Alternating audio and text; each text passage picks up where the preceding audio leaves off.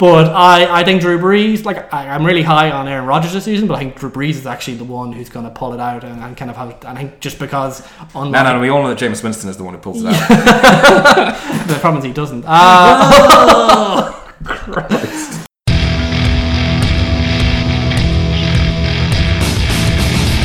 So hello and welcome to the All Four Quarters podcast, your one-stop shop for news, views, and overreactions to all things NFL. So in today's podcast, we'll be covering our preview for the NFC South and the NFC West, completing our preview series and leading us into the actual football season, uh, accepting all the preseason action, of course, which we've all been covering in very much detail. Uh, staying up all night to watch those uh, preseason action. You know, I really want to see more of. Well, Matt Moore. No, is he still in the Premier League? I haven't a clue. So today it's just me, Ronan, and Harry. Hello. Uh, Connor is currently, I don't know, getting married or some shit. I don't Yeah, know, some like bullshit. yeah, yeah, yeah, some bullshit like social uh, norm that he has to fulfill. He lacks dedication to the podcast. Indeed, and uh, he gave us a, a you know one last message I think before before we came on air, just saying football. Uh, it was very descriptive, or go football. Go football. Which uh, thanks Connor, your your your introduction and your support is as valued as ever. So going into the NFC South, we'll be looking at the Tampa Bay Buccaneers, the Atlanta Falcons, the Carolina Panthers, and the New Orleans Saints.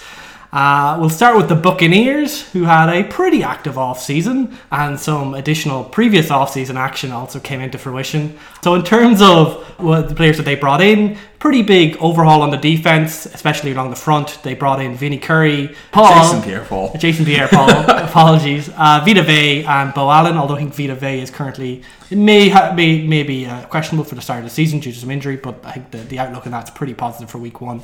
Uh, they also brought in Ryan Jensen and Ronald Jones. I think Ronald Jones Tree uh, is his full name. Uh, he's a running back, uh, basically. The big losses, uh, one due to off-season uh, shenanigans uh, last season.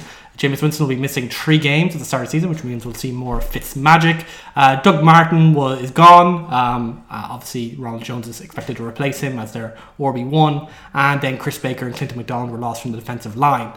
So I suppose, like with this team, it's really hard to ignore the big question, which is Jameis Winston famous Jameis, what is happening here? Like I was listening today about some of the comments made earlier in the off season about uh, the coach, Dirk Koetter, saying he should lead more from the back. That he was being encouraged not to uh, perhaps make as many. You know, brilliant cromulent quotes as he's been making during his, uh, you know, rah rah speeches at the start of games, and that perhaps he should do that and also considering he- perhaps his uh, lack of moral standing, uh, given his uh, legal, well, not legal, uh, NFL disciplinary issues, we'll call them. So, in terms of Jameis Winston, we're going to see some Fitzmagic in the first three games. It's a very tough slate of games at the starting to playing New Orleans and Pittsburgh Steelers, and then Jameis Winston will have to come back, and you pre- presumably be back starting. Dirk Koetter obviously is a is a coach on the hot seat. He can't really afford to have a slow start. He can't really afford to have a bad season. So, how do you see this quarterback situation playing out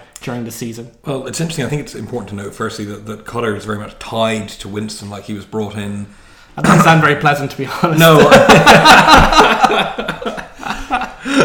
oh God. Um, yeah, and he was obviously brought in as like the Jameis Winston whisperer, and he could get the best out of Jameis Winston. And what we've had is is three mediocre seasons and a whole lot of off-field issues. It's like I don't think Jameis Winston has really demonstrated the talent so far in my book to indicate that he's worth uh, the fact that he's a scumbag sex pest. If we're honest with ourselves, he's an he's an absolute liability to this team. Um, he we know his leadership issues. We know he has decision making issues on the field and off the field as well.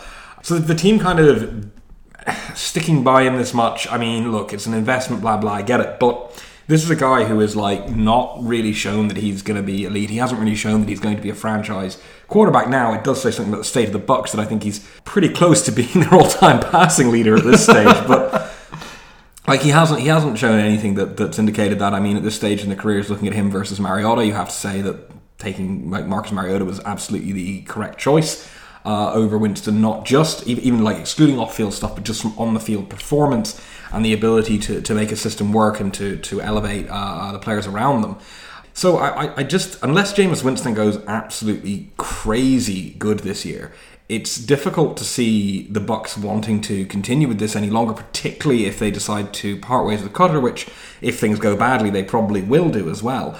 He's very much tied into that, and if, if he can't get the best out of Winston, he, he's going to be gone. And there's going to be no point keeping Winston. They'll probably go into blow it up and start it again mode, which honestly I think would probably be a good decision at this stage like there's a, there's a huge amount of, of, of, problems surrounding this and it's not just winston but we saw like the regression from mike evans and the offense in general.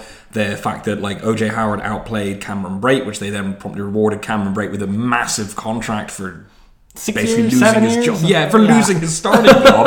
Uh, ronald jones has already looks like he's about to uh, be beaten out in camp by peyton fucking barber. Like this this this isn't isn't going particularly well so far certainly on the offensive side of the ball um, and the problems go do go beyond Jameis Winston, but I think they ultimately start and end with him at this point. So yeah, unless he does something absolutely special, I think this is the end of him. Now, obviously, he will replace Ryan Fitzpatrick when he comes back. There's no way he isn't given that opportunity, and like we know how good Ryan Fitzpatrick is at this point, which is backup. So I, I don't think he's in danger at the moment, but yeah, this is very much a kind of unless he pulls, I think something magical out of the bag, there isn't going to be a fifth season for him as a starter in Tampa Bay, um, unless they decide to hold him over while they bleed, bleed, bleed a rookie next year or something. You said that, but like Fitzmagic's exactly the type of quarterback who'll put on like a three game show and manage to beat like t- like going two and one in those first few games. They won't make the playoffs, of course, because he'll like throw fifty million picks in the like back end of the game. But uh, like whenever I look at this roster, I'm like there are definite bright spots. Like you, like Mike Evans, even with the regression, is still a good wide receiver. Chris Godwin's getting good reception, and then Djax is still there. That's a pretty good set of Whatever's wide of receivers. DeSean Jackson. Yeah, well, like I think he's still fast, so that's pretty much what he's good in the first place. Um, and like you have OJ Howard and Cameron Brate, and the offensive line, like not great. And then on the defense, you have people like Gerald McCoy, you have Lavonte David, and you have this injection of talent coming in here. So like, Not really sure, but like the defense was kind of pretty middle of the road last season uh, to bad. So I think like you know when you look at Vinny Curry, when you look at JPP, when you're looking at maybe Vita Vapor, are you seeing enough changes in that front uh, seven that they can actually get pressure on the quarterback, and then hopefully that can make up for maybe some of the deficiencies they have in the back end? Yeah, I feel like there's a lot of like um just I, I don't know, like JPP at this stage in the career, like this feels this feels like there's there's guys like kind of on the downslope here. A lot of this defense. I mean, it's very difficult, very difficult to have faith in uh, Tampa Bay's ability to use talent, uh, given their complete wasting of Gerald McCoy's career up to this point. Like, I, I, I don't know with the co- if the co- the, the personnel is necessarily going to fix the issues with the coaching that team has had on defense over a very long period of time. Like, this is a team that still plays Chris fucking Conte for God's sake. Like, this is not a, a talent rich secondary. We've seen like young guys like Vernon Hargreaves come in like sort of fail to really live up to where where they've been. Like their best defensive um, prospect in the last while has been Kwon Alexander, who managed to get suspended for PEDs uh, last season. As you do. Like there's a lot of there's, there's a lot of individual talent there, but they've never really been able to make it into a cohesive unit. And I'm not sure throwing in the likes of, of Vinny Curry and a declined JPP is gonna is gonna particularly make a difference. Guys like Vita Vea, like these are this is you know this is a spot role. Fair enough. Yeah, you want to get tougher against the run. That's fine. I understand it. Now, not good that he's got immediately injured, but this is you know again it, it it's not he's not necessarily going to be a three down player. It's not a holistic solution. I feel like again the the lack of their problem the defense has been lack of coherence. And I think that's well. I think the problem both sides of the ball, to be honest, has been a lack of coherence and lack of ability to exploit talent. And I just I'm not sure that has changed. And I think this team is not necessarily in a better spot than it was last season. I'd say with all the goings on and distractions and inverted commas, I, I think it's definitely in a worse spot. I do not like where this team looks right now. Yeah, I think with like with the Jameis situation situation and Dirk Koetter, you're kind of looking at a like a team that's gonna like unless they get into a fast start, and obviously there are very strong reasons to believe that they won't. It's a team that's gonna get pretty ugly pretty quickly, and there's gonna be a clear out. This is the kind of team I see Dirk Koetter getting cut pre like pre, mid season, not like like you know actually making the end of the season. Oh, and their kicker has already started sucking. Well, that's a Tampa Bay kind of. Uh, Staple, isn't it? yeah, that's a Tampa Bay tradition at this point. So I think, like, I, I think at best is a team that could be competitive, but considering the teams we're going to look at the rest of the NFC side, I don't think anyone's really given the Yeah, Buccaneers spoilers. mu- much of a chance to like make it much of an impact on the NFC South or the NFC in general. So Harry, would you have them going? I think this is the worst team in the NFL. I have them going one and fifteen, like this team, and I'm I'm not I can't remember exactly, but I'm pretty sure Ryan Fitzpatrick gets that one win in my prediction. Like I think this team is he's a, a hot mess on a variety of levels, and I think that's going to be reflected. Uh, this team is going to be bad. Yeah, so I have Connor is giving them three and thirteen. Uh, so Connor's obviously in agreement. I'm giving them more optimistic seven and nine.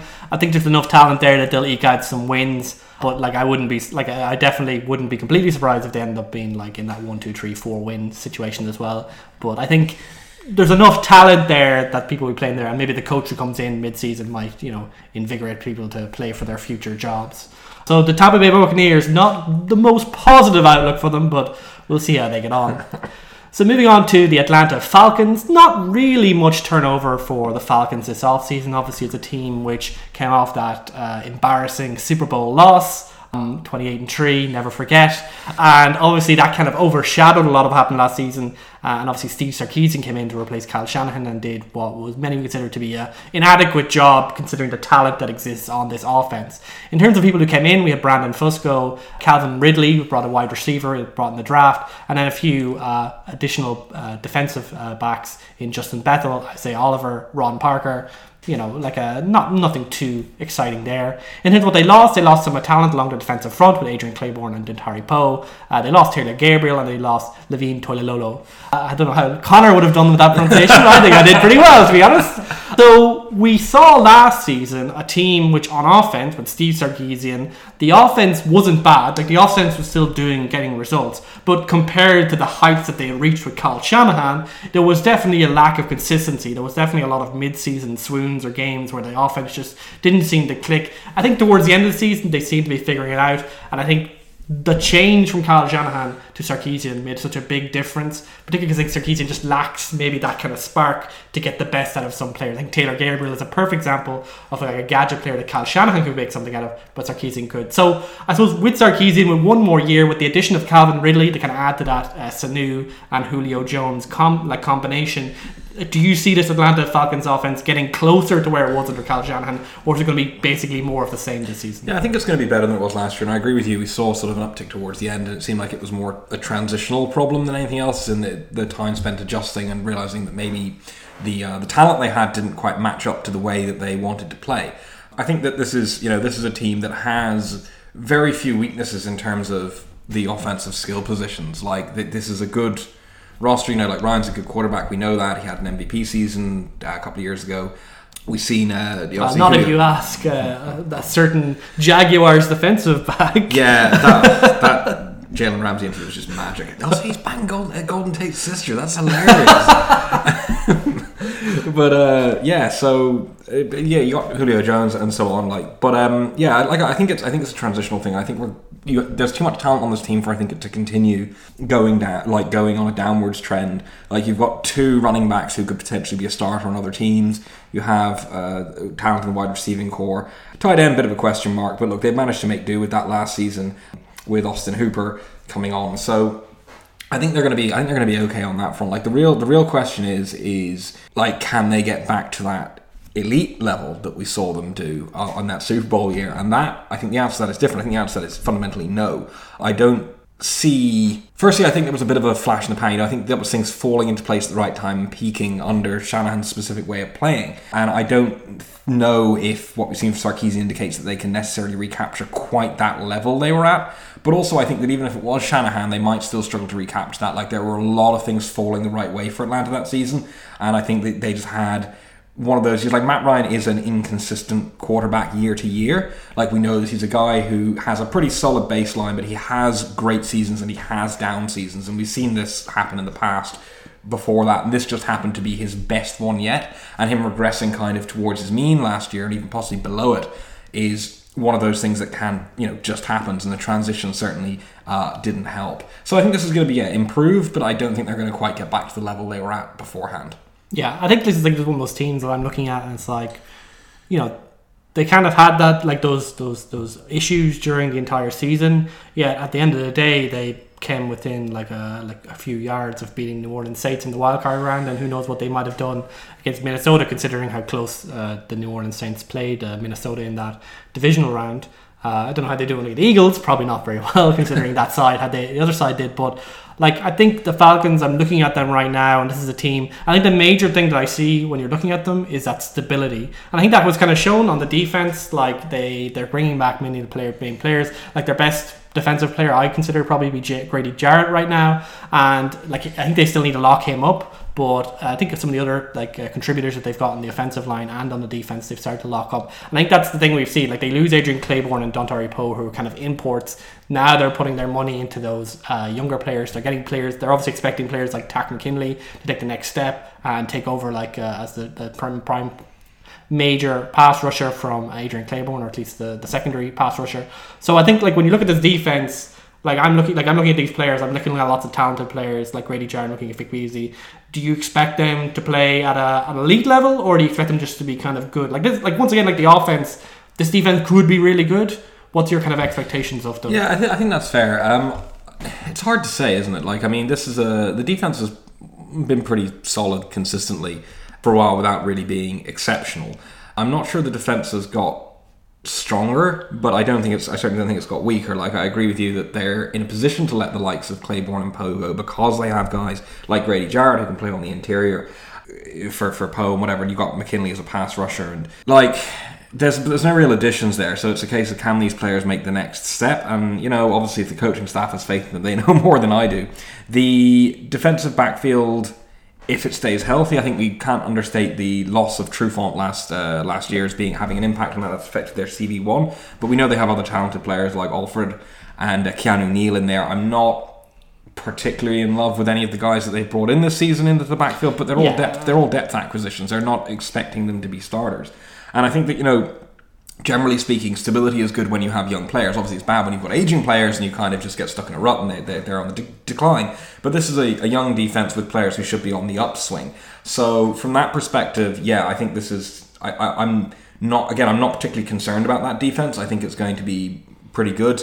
You know, the trajectory is always hard to tell in these cases, but I think that like if everything keeps going the way it's been going, I don't think there's a huge amount to be uh, to be concerned about in Atlanta. Yeah, I think there's a consistent defensive philosophy there. Obviously, coming from Dan Quinn, coming from that Seattle thing, he wants you know hyper athletic linebackers. He wants tough press corners, and he wants like rushers, like engine rushers who will get going and will get to the quarterback uh, no matter what. And I think he seemed like his template's been working, and he's been building players uh, through the draft, through pickups. And I think you know, I think the big challenge, yeah, the challenge now is he can't just can't really afford the maybe those kind of those dart throws on veterans like Dontari Poe. He'll have to rely on that internal talent. But considering how good they've been, I think they'll be pretty okay. So, given all of that, what's your prediction for them? Now, I have a very interesting prediction. here. I have been going 11 and 5 and missing the playoffs on tie breaks. Yeah, the NFC is kind of stacked. Yeah, I have, I have the NFC being insanely competitive this year. Yeah. So that could obviously fall either way, but like that's generally reflective of where this team is going to be. This is a team that's going to be very much in the in the wild card hunt. You know, if they don't win the division, it's possibly they will, and they'll get in as a three or four seed. I think that's kind of where the team is. It just happens that the way I picked the matchups had them Yeah. excluded, basically. the NFC side is a bit, is a bit of a bitch, and uh, Connor, I think, is presumably getting a similar situation. He has them going 11 and 5, but no uh, playoff for them, so I assume he's probably thinking they're coming seventh as well. I have them just pipping into the number six seed at 10 and 6. Obviously, I think uh, they're one of the best teams in the NFC, and I think they'll, you know, there there's a one better team perhaps in the NFC South, but I think, you know, I would never write them off. I think, although I have them predict them to go out in the uh, wild card round, um, but I'll tell you who two very soon.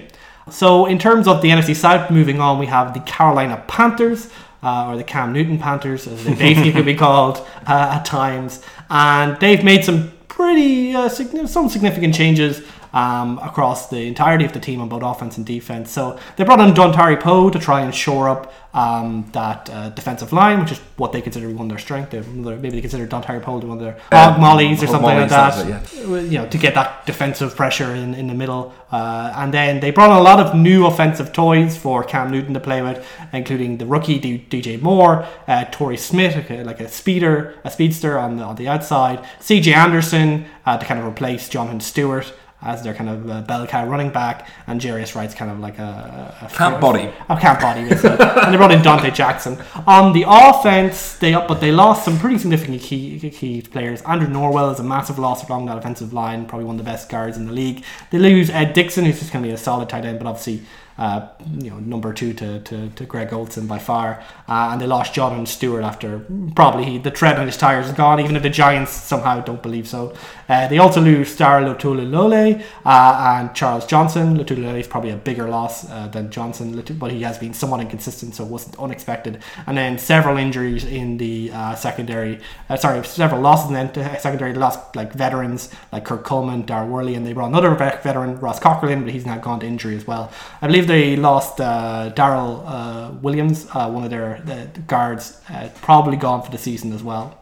So I think with this team, we know what the offense is built around. Like my opinion of Cam Newton has always been, he's not a great quarterback, but he's a great cam back, and you can win a lot of games with a cam back. And I think that's where this team rides basically as usual. So you know they've brought in some pieces for him to play in. They brought in like a like a nice slot guy, DJ Moore. Lots of good hype about him in preseason. They bring in CJ Anderson to hopefully allow Cam not to have to run on first down or, or on goal line situations. I really like that pickup personally. And they have Torrey Smith maybe to be someone who can uh, fit that kind of speedster role uh, that have been lacking maybe last season. I think Devin Funchess is probably their number one wide receiver, but in reality it's Greg Olsen. So you think like Cam with these additions uh, with perhaps hopefully an off season to, to kind of heal and get ready. Do you think Cam can make this offense great again after a pretty rough season last season? Yeah, I don't know. Like I, I do agree. I, I really rate Cam Newton. I actually think Cam Newton isn't a bad quarterback, uh, as well as being able to. His fundamentals, his, they're terrible. You know, uh, mm, you have to stand in the pocket like a Cam statue. Newton, Cam Newton has poor fundamentals. He is the women's NBA of quarterbacks, according to Fitz. Okay, but uh, like, I, like I just think I don't think this offense has got better. I like the CJ Anderson pickup as well. I think he's a good player, right? I don't think he's going to transform an offense.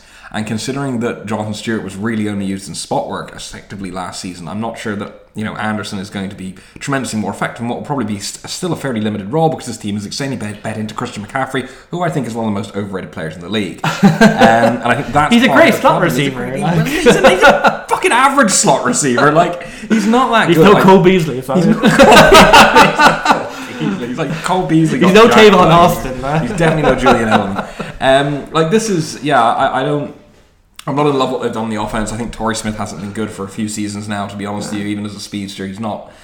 There's not much left there. Uh, Jarius Wright, I, Jarius Wright makes that training camp. I'll be amazed. Like yeah, the rookie DJ Moore's look good, but like I'm just not convinced about what's going to be different here. And I mean, even if you look at a guy like Ed Dickson, yeah, limited role, but very good blocking tight end, right? Allow them to run two tight end sets and allow them to be effective while running the ball forward. I'm not sure they actually have anybody in that role, and I think actually having an elite blocking tight end as a tight TE2 on your roster is a really underrated thing. That's why I like pickups like Marcedes Lewis, for example, in this offseason, and I'm not sure that's going to happen. If Greg Olsen goes down, I don't know who the ball's going to be passed to. I don't rate As I mentioned earlier, Curtis Samuel hasn't really shown us that he can do anything in his first season. Maybe he will make strides. I don't know. Always very hard to tell with young wide receivers, particularly when again they're coming off a season where they haven't really done anything. At the end of the day, I'm not sure that this team has put itself in a position where Cam Newton isn't going to have to try and do everything himself. And that's my fundamental problem. I don't think there's any of these things as the answer to how do we take some pressure off Cam particularly with the uh, the losses on, on the O line as well. When we talk, I talk about Dickson as a blocker, also Andrew Norwell the guard going like this isn't a better situation for their quarterback. It isn't a better situation for the running game. And that makes me worried that this team is going to continue to be figured out, and Cam Newton is going to have to continue to try and do it all himself and get hurt at some point. Yeah, but that's kind of the opinion of the Carolina Panthers for like the last since Cam Newton became the quarterback, basically. And I think sometimes it works and sometimes it doesn't. Mm. Like I would never write off the Carolina Panthers, but I think you're right. I think Norwell's a massive loss and I think, yeah, like I, I, like DJ Moore, and like maybe he can be the new Christian McCaffrey in the slot. But yeah, like besides CJ Anderson, which I really like, I think CJ Anderson is one of these players that everyone like always writes off, and then always gets like a thousand yards, and is kind of underrated that way. Uh, same in fantasy, really. Uh, and I think, I think he's he's much better than Jonathan Stewart. Like I think, yeah, you're right. And I think then on the defense, you know, they lose Star Lotulelei, but obviously he, you know, hasn't really been quite as good. And like it's kind of weird because like this, like you kind of look at the defensive line, and it used to be like a major strength of theirs, but now you're kind of like Kawann Short is there. That's fine, but they're still relying on like Julius Peppers and stuff like that. Obviously, uh, they have the greatest linebacker of all time, um, uh, or at least so the intelligentsia would say. Uh, Bobby Wagner might have something to say about that. But anyway, that's why Seahawks bias coming true. Of all time, does anyone really say that? Well, I wouldn't. I wouldn't say that. I, well, I think Luke Kuechly is one of those guys that the hype around him right now would definitely give it consideration. That if he can avoid the concussions, which Yeah, obviously are major issues, if he can avoid the concussions and had a long career, like a 10, 12 uh, year career, I think he yeah, he'd be first ballot Hall of Fame uh, based on his current uh, thing, and, and people love him. I think because he's got that grit. You Mm. He's know, white. Yes, he's white. We, we, we Uh, noticed like a certain uh, Bears linebacker. Uh, Oh, Christ. Yeah, I can't believe Urlacher's in the Hall of Fame. Just first ballot Hall of Fame. ah, fucking hell. But I suppose the big question about this team is the same question that we've had all the time, which is they're kind of just throwing some names at the wall in the secondary once again. There's no, and then they've kind of lost even like kind of the veterans like Kurt Coleman uh, from that situation as well. And Daryl Worley was traded in the offseason uh, in, in time, uh, as it turned out, um, due to some offseason stuff. But like you're looking at this, uh, like the secondary, and you're like, I don't even recognize half. Like Captain Munnerlyn's still there, great. Um, so do you think that this uh, like this defensive line, which has obviously been a strength for a long time, they bring in Dontari Poe, but they're relying really on Kawann Short and Julius Peppers do it again. Will this like this defense has generally usually been good under this management?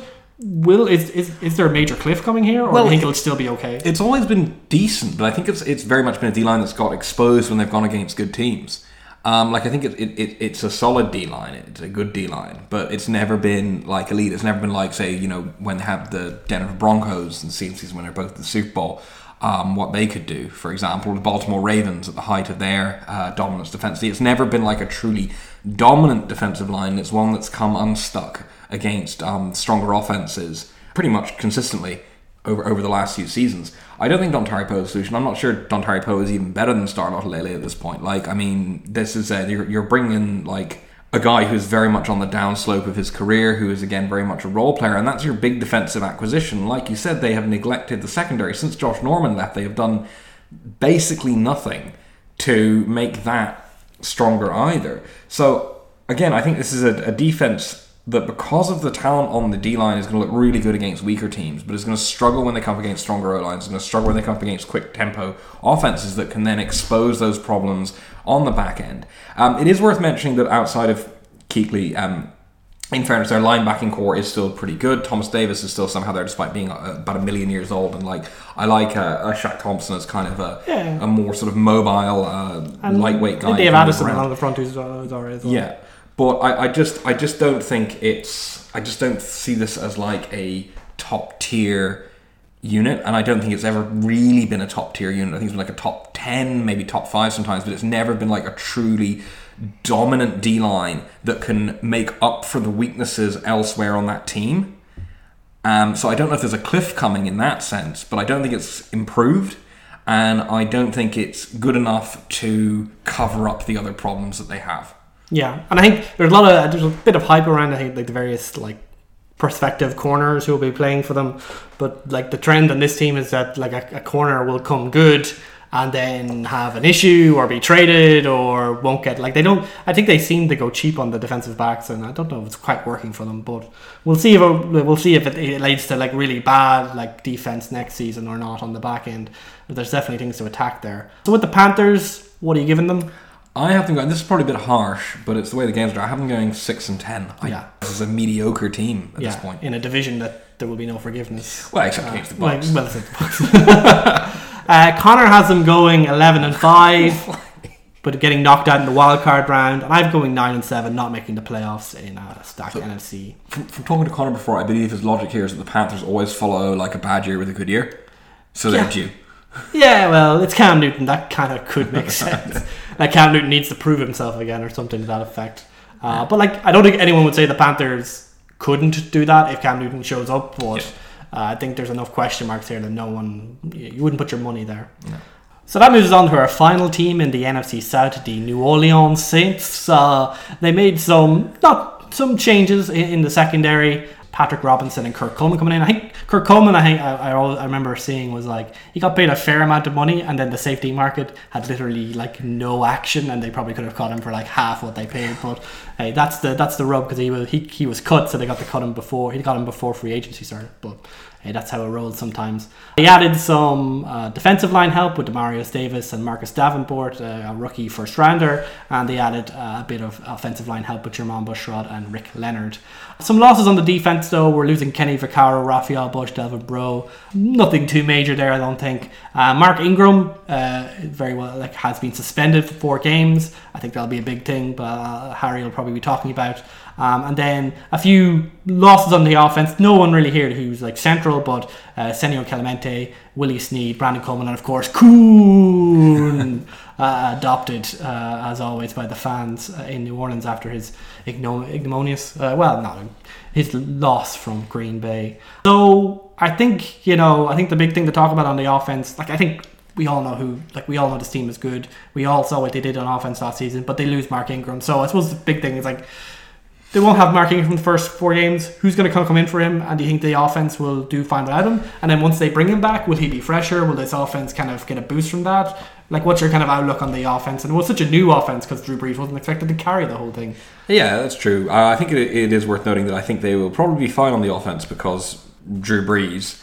Uh, basically, like I, I, I just don't think the loss of Ingram is going to be particularly critical. Sure, it's it's not an ideal world. You would rather have him there than not. But like you have like a Hall of Fame quarterback who is still playing at a very high level. You have obviously Alvin Alvin Kamara, who yes, can he handle a bigger load? We don't know, but we know he is something special. He's gonna need more of that tape, you know, just yeah. like all tape. fucking looking at the mummy.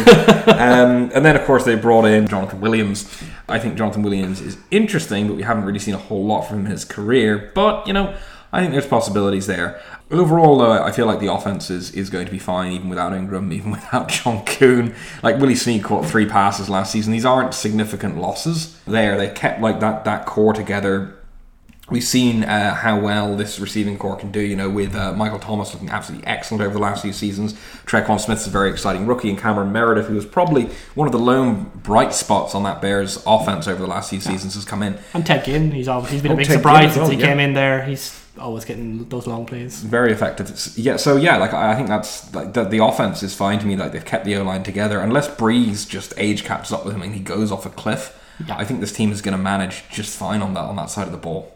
Yeah, and then a tight end, of course, they're still they brought Benjamin Watson back in. So uh, yeah, oh my god, he's so old. he's so old. But they did it like every well since Jimmy Graham left, everyone's always been like, oh, someone has to be a good uh, like Coby Fleener, I believe, was uh, an experiment there. But no, like Jimmy Graham was a good tight end. Maybe like uh, Drew Brees is like, these are not good tight ends. I will not pass to them. He's got that's, options. That's called good quarterback play uh, mm. for the uh, listeners out there. So like. So I think like you know I think you're looking at that and you're like the offense will be fine. You have Drew Brees and the offensive line has actually become a bit of a strength. It's kind of a bit surprising there and they have depth there as well because uh, they've kind of built that. But I think on the defense, obviously got some very exciting players here. Uh, they're bringing in Marcus Davenport here to kind of maybe like get that like get that uh, pass rush going even further and take uh, a little bit of uh, tension away from uh, Jordan. Um, so like when you're looking at this defense, you're looking at obviously the defensive rookie of the year. You're looking Cam Jordan. Who are some of the other players that you're kind of looking at this season who might kind of join them and being in the upper echelons of this New Orleans defense? Hmm, that's an interesting uh, that is that is certainly an interesting question. I should have um, flagged it with you, you before. Asked me for names. Oh no! Uh, but then you're like, oh, but, uh, minus their two best defensive players.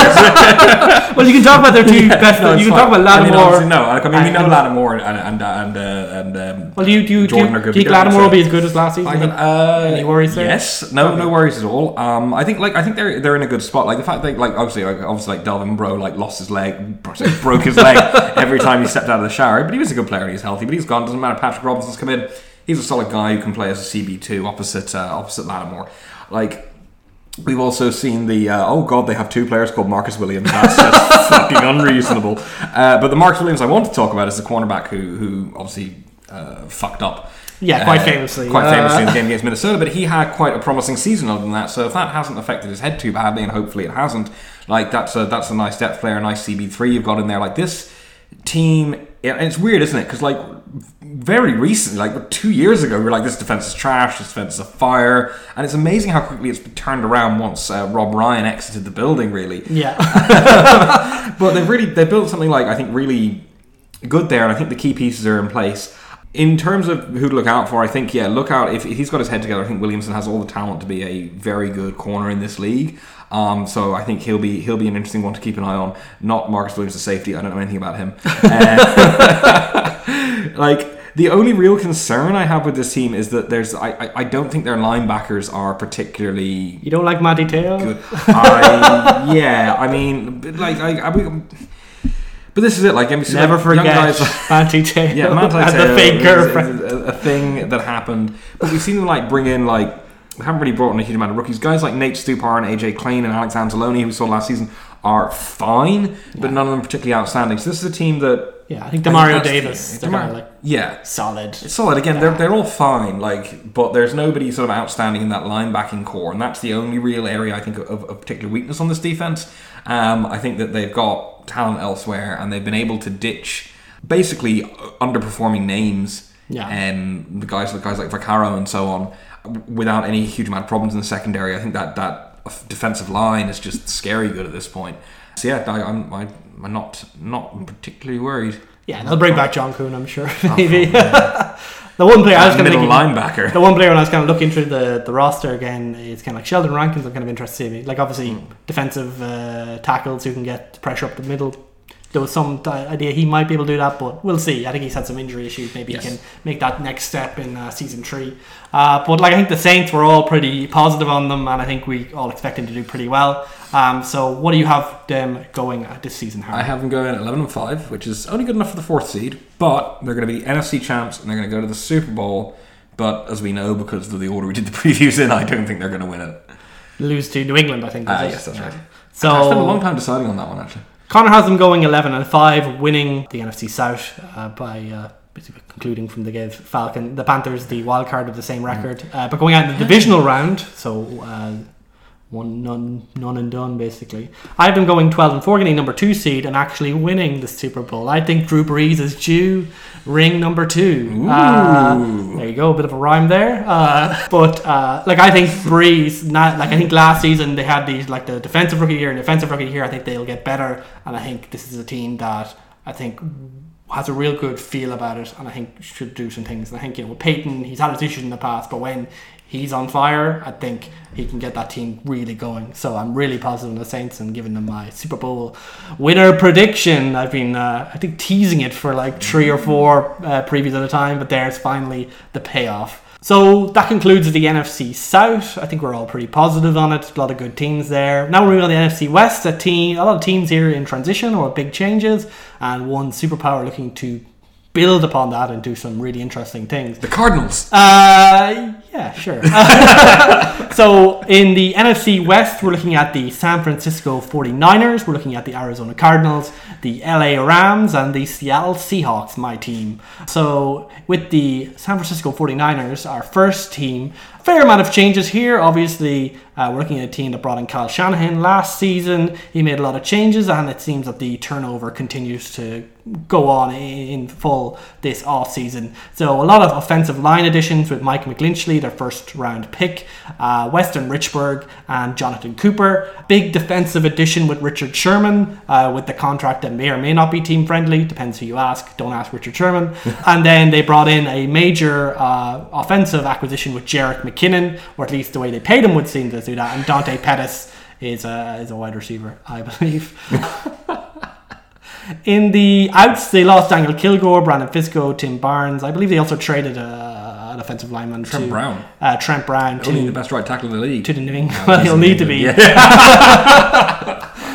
Um, so a lot of offensive line turnover, obviously here. Carlos Hyde was got rid of. Obviously McKinnon coming in here, expected to take over that. Uh, especially considering Matt Breida has also suffered injury that might keep him out at the start of the season. And then along the defensive backs, they lost Eric Reid. Uh, well, lost, uh, we'll say in inverted commas, Leon Hall and Dontae Johnson. Um, so obviously this is a team uh, with a lot of changes, but I think there was one change that obviously didn't happen in the offseason that happened last season to our new Lord and Savior Jimmy Garoppolo, uh, who had well, who came in and basically turned the 49ers from one of the saddest teams and one of to one of the gladdest teams, and he truly has made the entirety of the Bay Area extremely, extremely excited to find out what can Kyle Shanahan do with his new Jimmy G toy uh, and a full off season of preparation. So how hyped are you, Harry, for the Jimmy G experience? You remember that GIF with the train? yeah, I'm hype. I'm hype. I think Jimmy G is brilliant. Ignore his touchdown to interception ratio.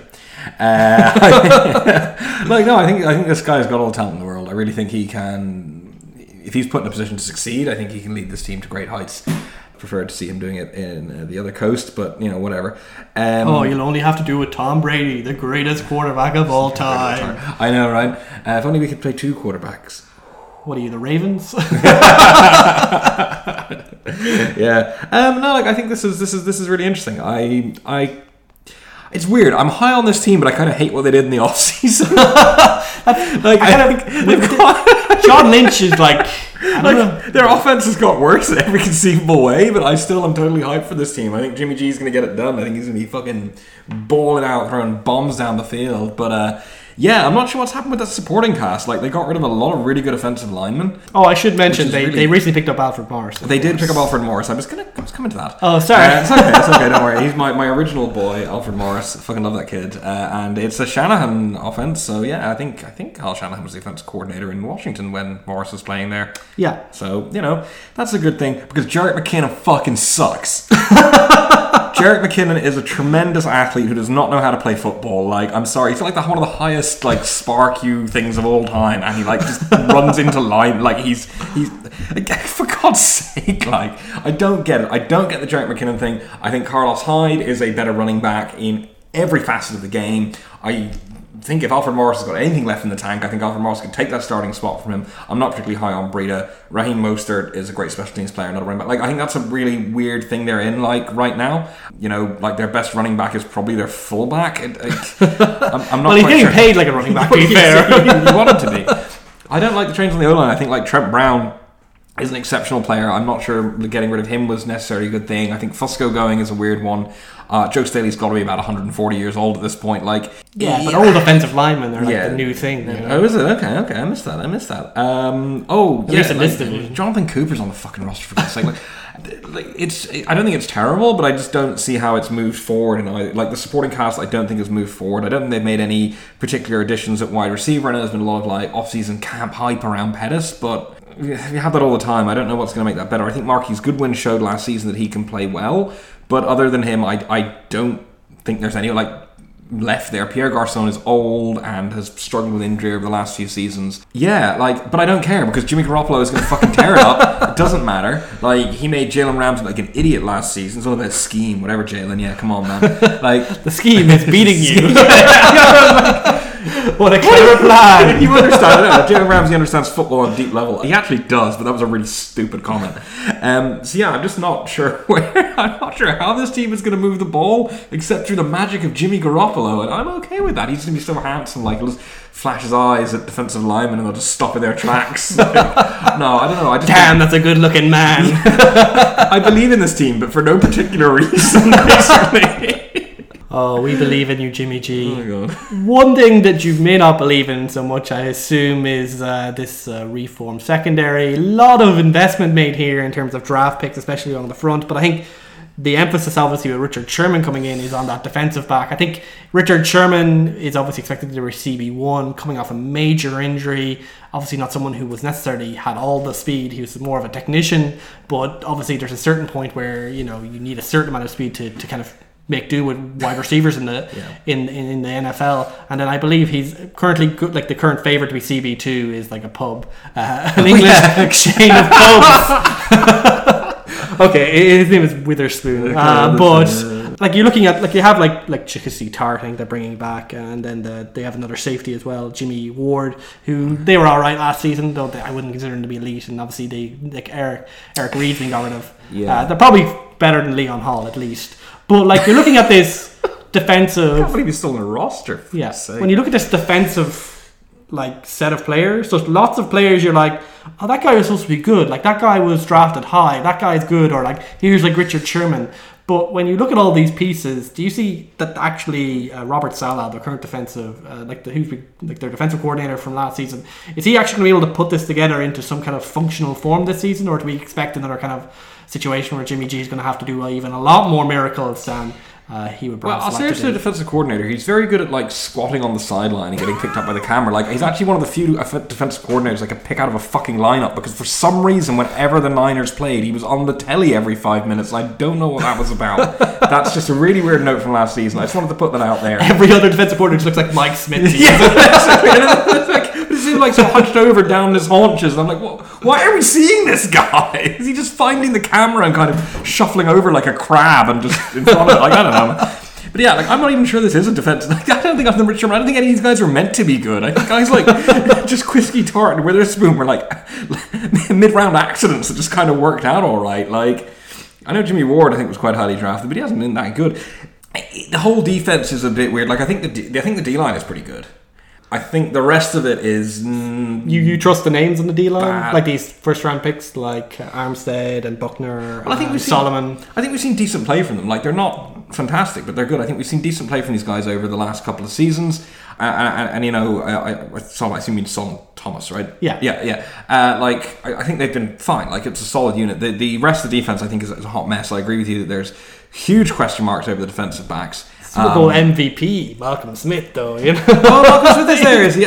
Oh, well, I- obviously, amazing. Reuben Foster is supposed to be their elite linebacker. Yeah, okay, so your elite he's his- linebackers, domestic abuser, allegedly, definitely. Yeah. Uh, Like, I just, I'm not. Fuck Not me, Dekoda. Watson is still in the league. Man, this is weird. Yeah, I don't, I don't know why I like this team so much. I just kind of do. There's a real paucity of talent uh, on that on that defense, and they are putting a lot on, like you said, on a guy who's probably past his best and coming off a major injury. But uh, it doesn't matter. Jimmy G is gonna have many yards. The other quarterback's gonna throw for. Jimmy G is gonna throw for that many plus one. like yeah if, if, if they actually do really well this season and like like well we'll say like they win a Super Bowl uh, I think you're the only t- the only person who may think that that could happen even with Oh, I- Jimmy- I don't- I don't think I don't think it'll happen I mean, like if they somebody, somebody like I think John Lynch would join like uh, you know the John Elway and uh, who was the the, the Colts uh, GM Oh, Grigson. Grigson of like the we got a good quarterback. they saved our asses Hall of Fame uh, situation. Now John Elway actually gets into the real Hall of Fame as well uh, due to being a good quarterback. But yeah, like I, I, I agree with you. I love Jimmy G. He's doing he did some really good stuff on that. I think you know uh, like you know, for fantasy perspective, uh, you should pick up like Marquise Goodwin and George Kittle. I think it's an injury issue, but if he if he if he's okay, then maybe pick him as well. But like I think yeah, like the defense, you have that talent on the defensive line. Though I'm not as high in it because I don't think they've made use of it. And a lot of it was got when they were going for a three-four defense, and they're like Saleh's a kind of tr- more of a four-three four-three base, although it's more of a hybrid system. Well, it's four three because they only have three linebackers on the Yeah. roster. So I think I I think I, I'm pretty much in concurrence with you. I don't quite believe in the same level as Jimmy G as you, but I definitely think it's a team that they're riding a wave right now, and then maybe like I, like personally, like John Lynch is not a very good GM. I think they should get rid of him and get an actual GM who doesn't overpay players, except for Richard Sherman because he represents himself. God, Richard Sherman. Like you just needed any agent, they could beat John Lynch. But Well, it eventually worked out for what's his face, the tackle. Uh, yeah, but that was only because tackle literally just got paid infinite money no Yeah, matter what. Uh, but I think yeah, like I'm, I, I like this team. I like Jimmy G, but for the same reason, I'm like I don't know why I kind of like it except for Jimmy G. But I think it'll just kind of work out okay, but not as good. work. So for you, what are you getting them? I I have them going a completely indefensible, twelve and four, uh, getting the sixth seed and getting immediately eliminated in the wildcard round because like I can only stretch my credulity that much. Is this less defensible than your Raiders? Was it you who gave the Raiders a chance? Oh yeah, but like I have them, get, I have them like, getting into the playoffs like on a tiebreak with Cleveland. I mean, but yes, no, this is significantly more defensible than that Raider. Like, what was I thinking saying the Raiders are waiting? I was never saying that the Raiders are going to go like two and four. The Raiders are going to fucking suck. The record will show that he did not say that. I didn't. I'm just I'm correcting the record Yeah. because I was wrong. Uh, so Connor has going nine and seven, presumably not making the playoffs. I'm going seven and nine, not making the playoffs either. But I think we're all expecting them to be a lot more, a lot. They're a lot, a lot much better placed now than they were at the start of last season. And uh, I think, with the exception of John Lynch, who's just not a very good GM, I think this is a team that if they could put their shit together, Kyle Shanahan could put together a really good uh, team. We'll see if they can do that, even with the random number generator that is John Lynch's off-season uh, travails. So then we move on to the Arizona Cardinals, obviously a team in massive, massive transition. Uh, obviously, Bruce Arians retired. Uh, he'll be joining the uh, broadcast booth. I think he'll be pretty good there. Uh, and they've brought in Steve Wilks, uh, the Carolina defensive coordinator, kind of uh, someone who is known for being an aggressive uh, defensive coordinator and was very aggressive apparently in trying to get this job. Like went out there to the beach and was annoying um, uh, the uh, GM. What's his name? Which beach? I don't know which beach. Arizona doesn't have beaches. Well, he probably was in Arizona Desert. during the off season. Desert. Uh, Steve Keim, uh, the, Yeah. who was arrested, I believe, for a quote DUI. extreme DUI. Yeah, and also tried to pretend he was a security guard. Yes, Uh, and said that he couldn't. He, he tried to get out of it by saying he'd eaten too much pizza to do a sobriety test. To be fair, Steve Keim has generally been pretty good at the actual evaluation of players. He's like he's like uh, he? a rich man, Scott McClellan, maybe I don't know. Well, he denied all those, but look, allegedly, a lot. Well, that wasn't allegedly, but like yeah, that happened. Steve Keim, you know, maybe maybe uh, sort that out stuff. But in terms of what they did in the offseason, obviously the major change also including uh, Arians is the quarterback changeover. They brought in the great white hope, Sam Bradford, because Sam Bradford must start quarterback somewhere at the start of the season before his like degenerative knees like degenerate. It's like he has degenerative knee disease and his knees keep degenerating. I don't know. his degenerative knee disease that he keeps, keeps being hit by Ndamukong Suh. Like, He loves it. did you see? Um, did you see Suh was on a PFT commenters thing and he was just talking about, like crushing Sam Bradford.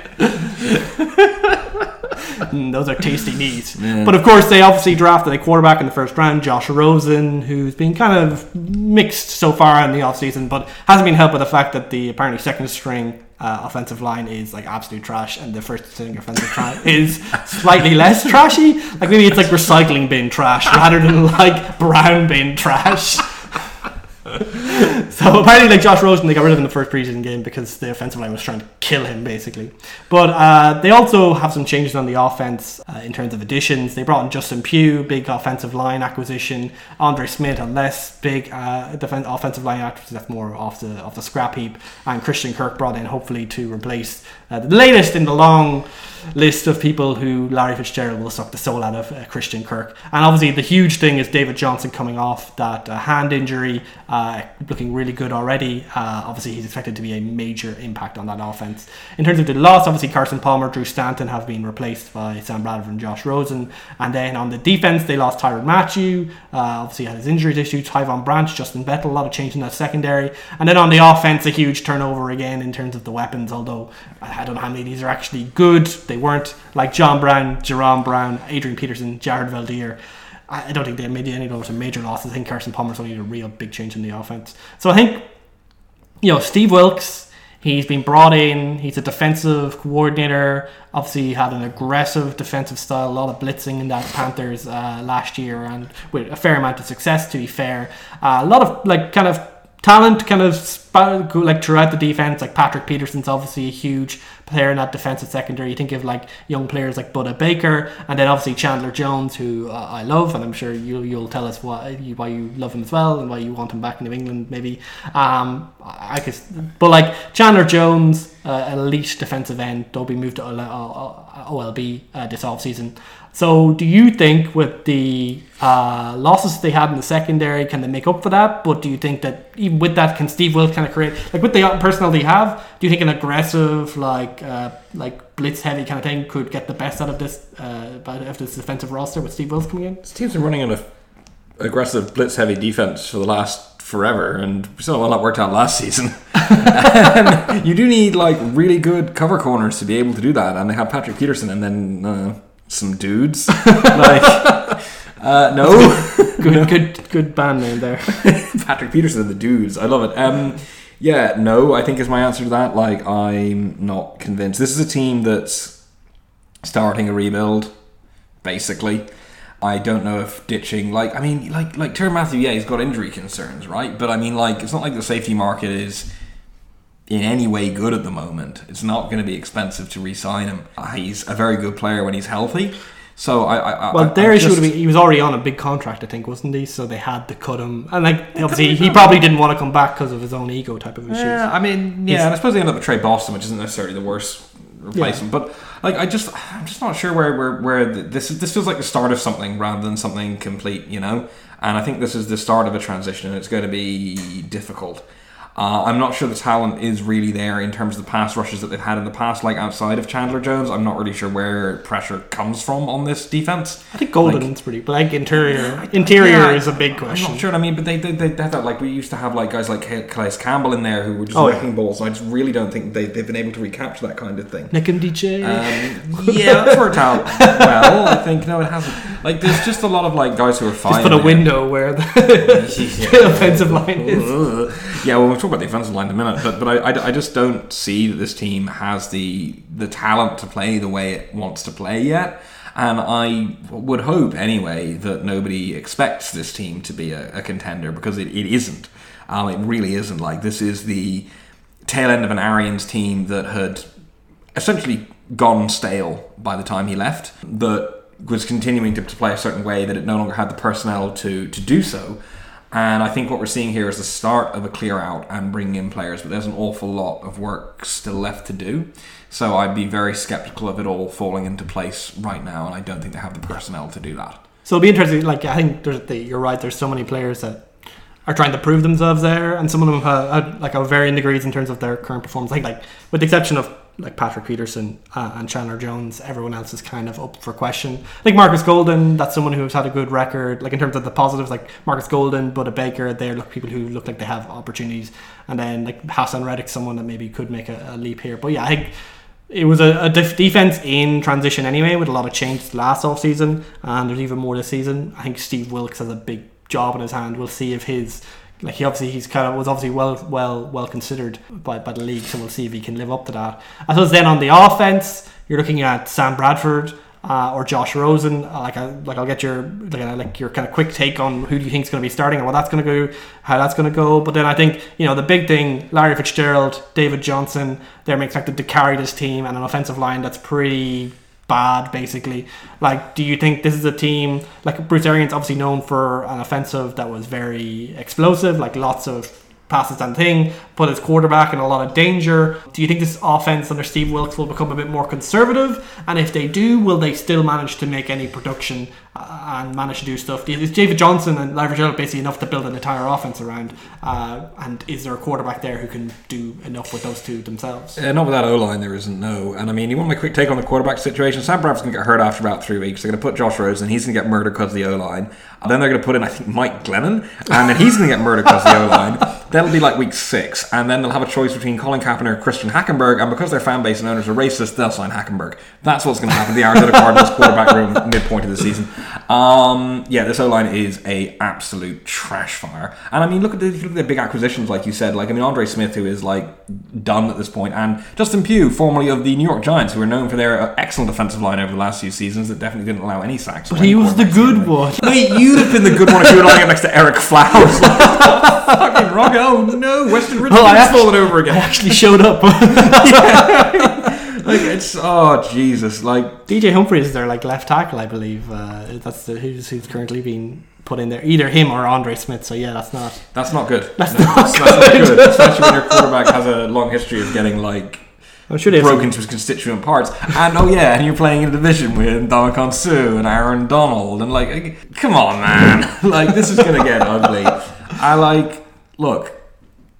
I, I think Johnson is a great running back. I think he's going to have a good season. I think he's the type of player who can do that even with a shitty O line. But I don't think he's going to be able to do enough to elevate this team. I think like, like as long as that O line continues to be as garbage as it is, and like I said, you, having to pull your second string quarterback because they're about to get murdered by a second string defense in a preseason game, like that should really worry you. And we already know the the starting O line is bad. So yeah, I don't.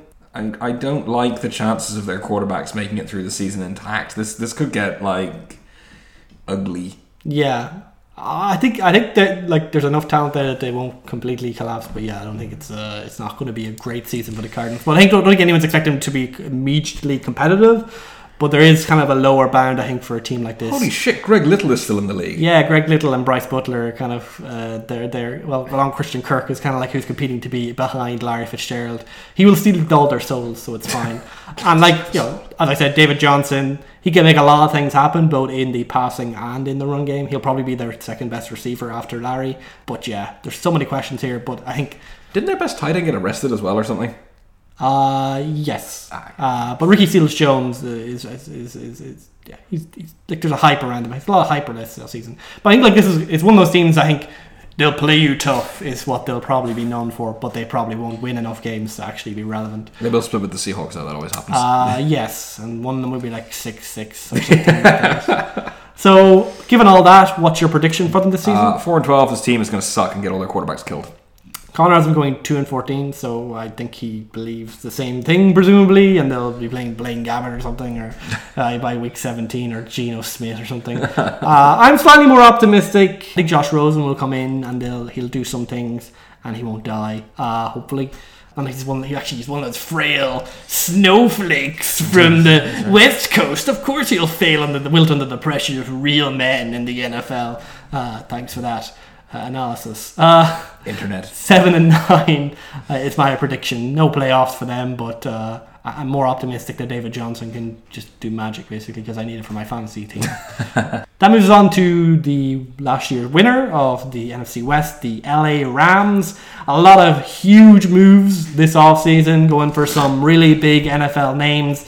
We're talking about Ndamukong Suh, Marcus Peters, Aqib Talib on the defense, and then Brandin Cooks on the offense. All of these obviously huge playmakers, all coming off seasons where they continue to show that they are elite talent in the NFL. And obviously for an LA Rams team that had plenty of talent to start with, uh, pretty big splashes from Sean McVay, the second year, young second year coach.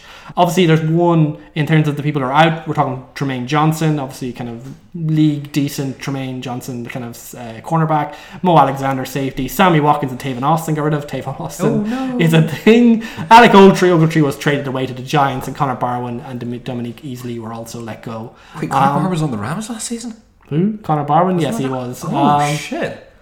you didn't care because their defense was pretty good at him. Obviously, there's obviously there's a huge question mark as we record over the status of Aaron Donald, currently on holdout, I believe, and obviously expected to hold out until he gets paid commensurate to his talent, which is basically what Ndamukong Suh got uh, in Miami. Uh, probably is what we're looking at. Uh, maybe slightly less uh, since they're now winning, and you can probably get a bit of a discount if you're winning and you you're you're on the same team. So obviously Aaron Donald, he was in a holdout last season and came in and was like killed, kicked ass anyway, even after a truncated preseason. So if they do a deal, I don't expect him to have any issues. There's only a question there. I think Khalil Mack, there's more of a more bad blood there right now. I think Aaron Donald, they'll sort something out here, but but keep an eye on it uh, as the preseason goes on. So we're looking at this high set like these the set of massive acquisitions for the Rams who do you think is going to make the biggest impact of them? Who are you most excited to see on what was a team that was already kind of kicking ass? Uh, probably Marcus Peters. To be honest with you, I think he's one of the best cornerbacks in the league. I think he had some problems last season, um, but that was in a Chiefs team that was going through a very, uh, should we say, difficult time. I think like one on one against a receiver, he, he's an absolute top guy. And they need to go with you know with Trumaine Johnson leaving and so on to step up. I think he's better at this stage in his career than Aqib Talib is. And I think that, that that's going to make a, a huge difference as teams get ability to shut down WR1s. And when you have, you know, m- more than one guy who could possibly be a starting, uh, sorry, a CB1 in this league on your team, that's huge. Is what Denver did with Talib and Chris Harris for a while. Uh, I think we could see Peters and Talib do the same kind of thing. And that's going to make a huge difference because this is still going to be a defense first team. We still know Jared Goff is quite limited in a lot of what he does. So I'm really, really excited to see the change, the impact these guys will have on what was already a pretty good secondary, let's be honest. But I think this is a insane move that makes it stronger. And when I look at this roster, I'm just like, how your cap? How? Yeah, they also made like a few like lower key uh, defensive back acquisitions. Things like Ricky uh, Nickel, Robbie Coleman, and Sam Shields. Sam Shields. So it's not just that they just have those two guys; they have some depth there to perhaps uh, put in the slot and also kind of maybe uh, also not challenge probably those two because they're way too good. But at least if one of them goes down, they're not completely screwed. So you're you're excited for this defense basically, uh, even with the linebacker situation. I, I'm a bit a little question about that. Or does it not matter because you have Wade Phillips and you have all this talent on the on Yeah, both I mean between the like around the sandwich I of this certainly- mediocre. Certain questions about it, but I think that that's very true. That there are problems there. But again, like if assuming Aaron Donald comes back, like that, that D line is just scary good. Then you've got a very good defensive backfield, and yeah, I mean, like there's a lot of like unproven players on this linebackers squad basically, and I don't know how good most of them are. Probably not good, and it is certainly a problem when they have let talent go there. I mean, looking through the list, uh, Mark Barron is really the only name I recognise. He's pretty all right. Um, But this is one of those things where again, like you like you said, and I think you hit on the key thing. Like I'm less worried about that in a Wade Phillips offense versus like when I was talking earlier about teams that have positive talent. I'm like, look, this is a defensive coordinator who we know can kind of get it done.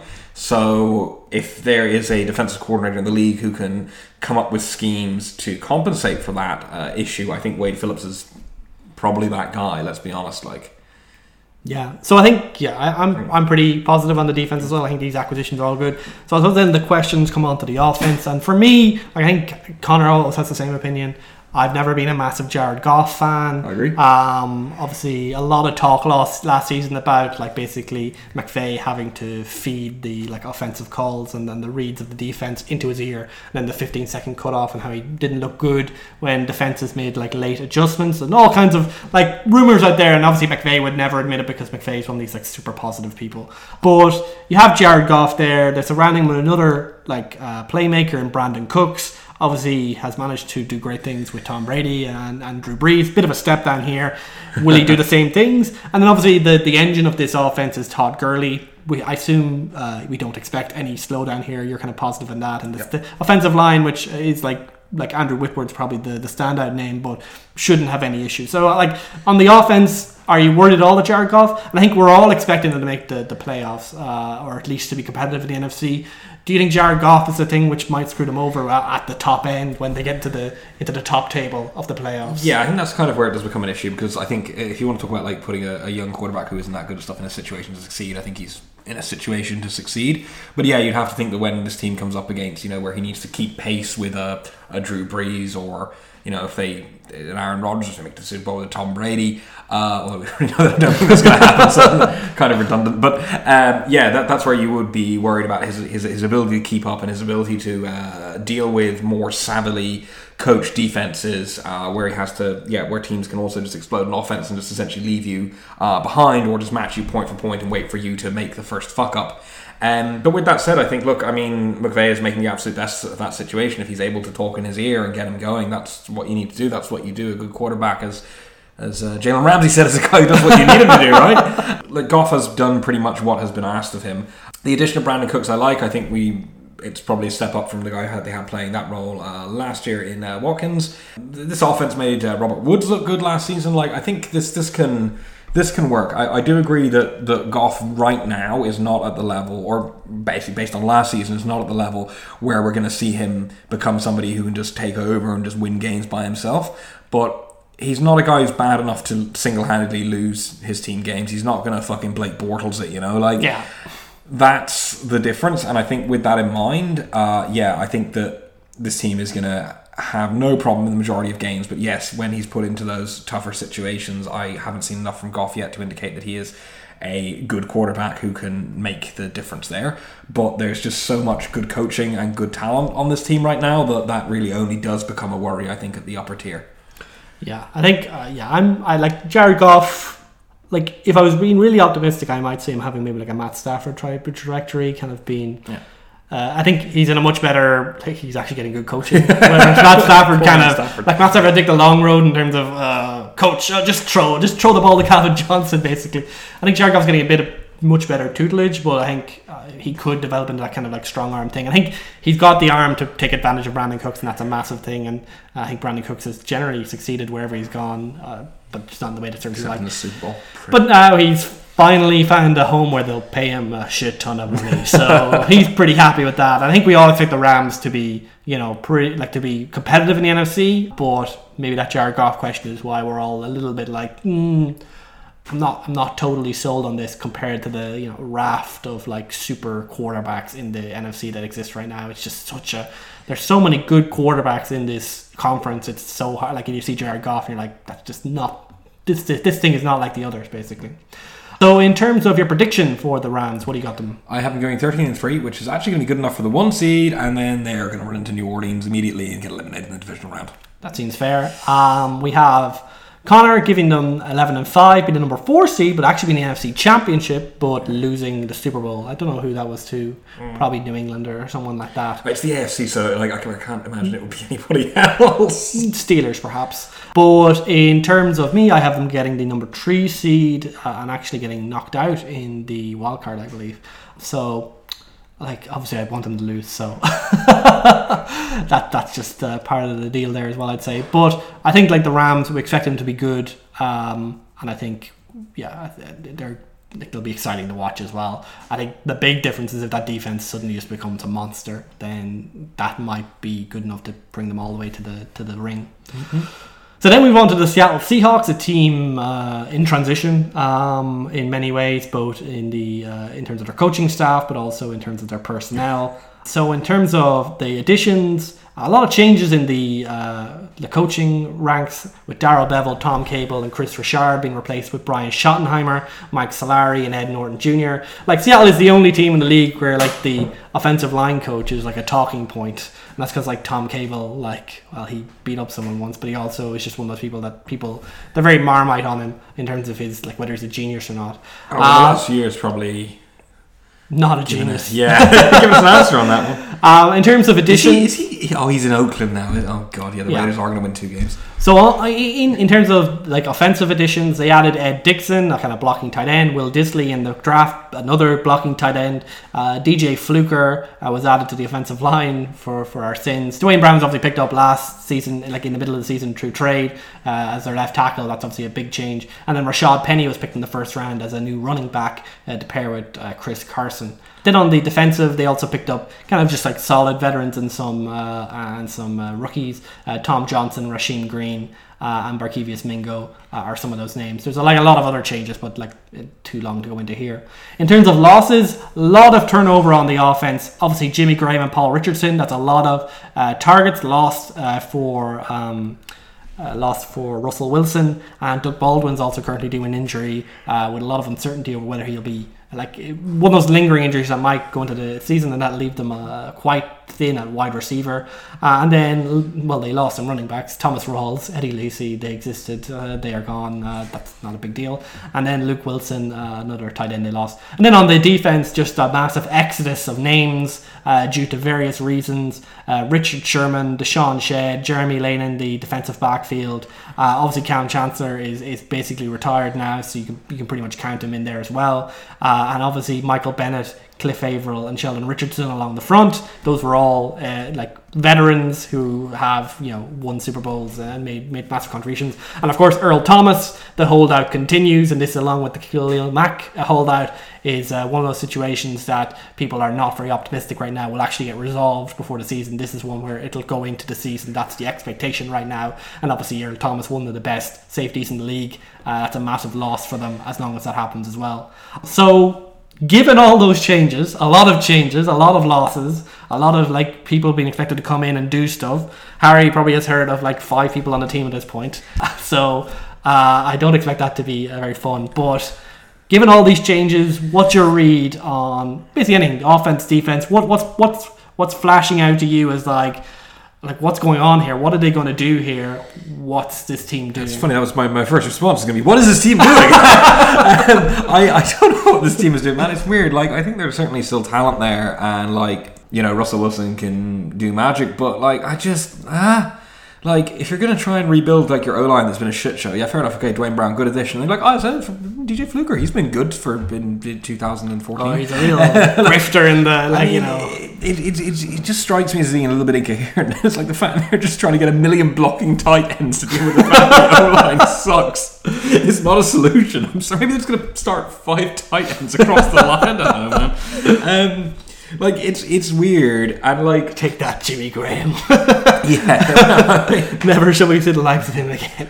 obviously, obviously, the Rashaad Penny acquisition is an attempt to fix the gigantic problems they had at running back. But I don't think the problems they had at running back were really running back problems. They were O line problems, which haven't remained resolved. The exodus of talent from the defense continues, although at this point we're maybe dealing with guys who are might have a little more coasting on things they've done in the past than what they were doing immediately there. So maybe the issues not- in terms of their buy-in. A lot of talk uh, with Yes. these guys when they left that they, they don't buy the, the Pete Carroll uh, No, and stories course, anymore. Keeping hold of Bobby Wagner and KJ Wright is, is huge. Uh, obviously, I think it's a hugely important part of the of the linebacking corps.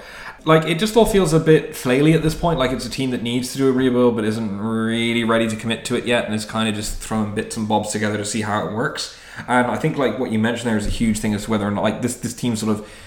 Pete Carroll's ability to, to drag this team together was a huge part of keeping together what was like, let's be honest, like quite an I hate this shit, but it's true. Like a difficult locker room. There are a lot of like big personalities in there for a, a lot of uh, a lot of time, and I think that once his grip kind of loosened on that, and once he started letting guys who were leaders in that leave, like Marshawn Lynch, It's kind of like controlled chaos, but then the yeah, chaos, the chaos sort of took over. at that entropy point. is a bitch, Like. Russell Wilson is not able to like inspire, you know, with his entourage follow and his, yeah. and his bubble water. Nano bubbles, yay! So yeah, I mean, like, there's definitely still talent on this team. Like Shaquill Griffin showed flashes at cornerback. I actually really like Shaquill Griffin as a pickup. Uh, from thinking he's apparently been just everywhere in training camp. Real like high motor guy, you know, but genuinely is there. I, I the, cornerbacks worry me at this point though. Outside of Griffin, like I mean, Byron Maxwell was never good. It turns out he was just made to look good when you surrounded him with pro ball caliber players. Um, there's a lot of like uncertainty there, and that's the, the problem is that like the, the whatever the Legion of Boom, the, the last pieces that are pretty much gone at this stage with um, Thomas's holdout and Yeah. Chance's retirement. So yeah, it just seems like there hasn't been a real commitment to fixing a lot of the problems, and I think that there are enough patches there that this team will continue to get by.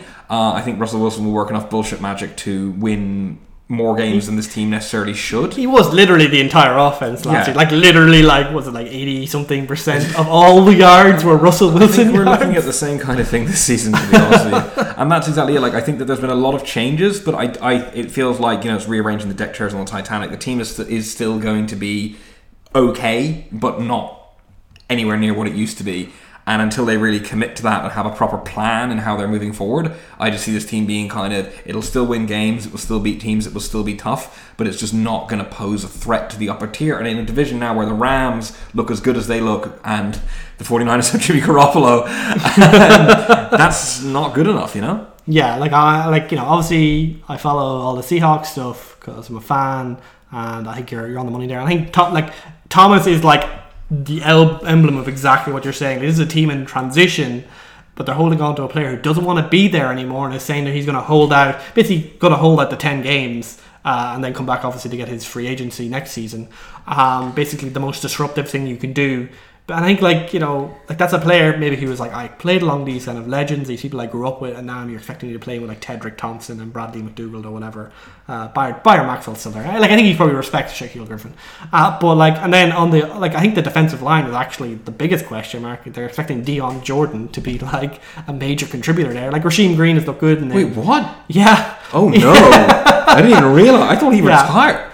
Oh, So dear. there's a lot of yeah, he was basically retired for a season, but he's actually got some sacks last season, but he's now injured again. So like the defensive line is actually the biggest question mark. They have Jarran Reed, he's looked pretty good, and they've got some defense. There's just no one on that defensive line who's an impact player anymore. Well, Frank Clark is if you're his girlfriend. Yeah, well, Frank Clark's probably the only one I would like. Okay, he has the upside to actually maybe get like 15 sacks or something. Oh, I was just making jokes. He's domestic abuser. I, I also Um, I understand that bit as well.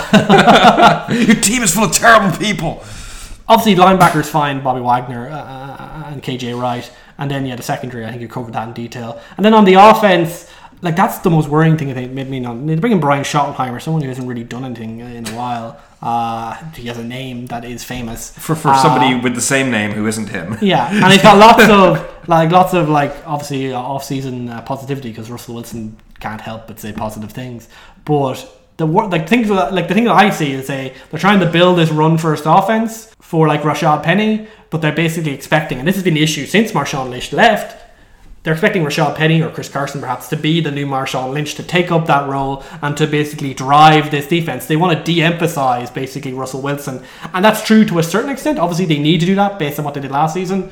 But you're not going to be able to. You can't turn the clock back to the Marshall Lynch offense. Russell Wilson is too centralist. Russell Wilson's getting paid too much money to be able to do that anymore. And the fact I think that they're kind of pushing it is so hard, and they've invested in like two blocking tight ends to kind of do that. I kind of worry that, especially early on the season, they might try and return to like you know run on first and second down, and then try to get Russell Wilson to do magic, even though they're probably like only picked up like a couple of yards because like they're probably too predictable.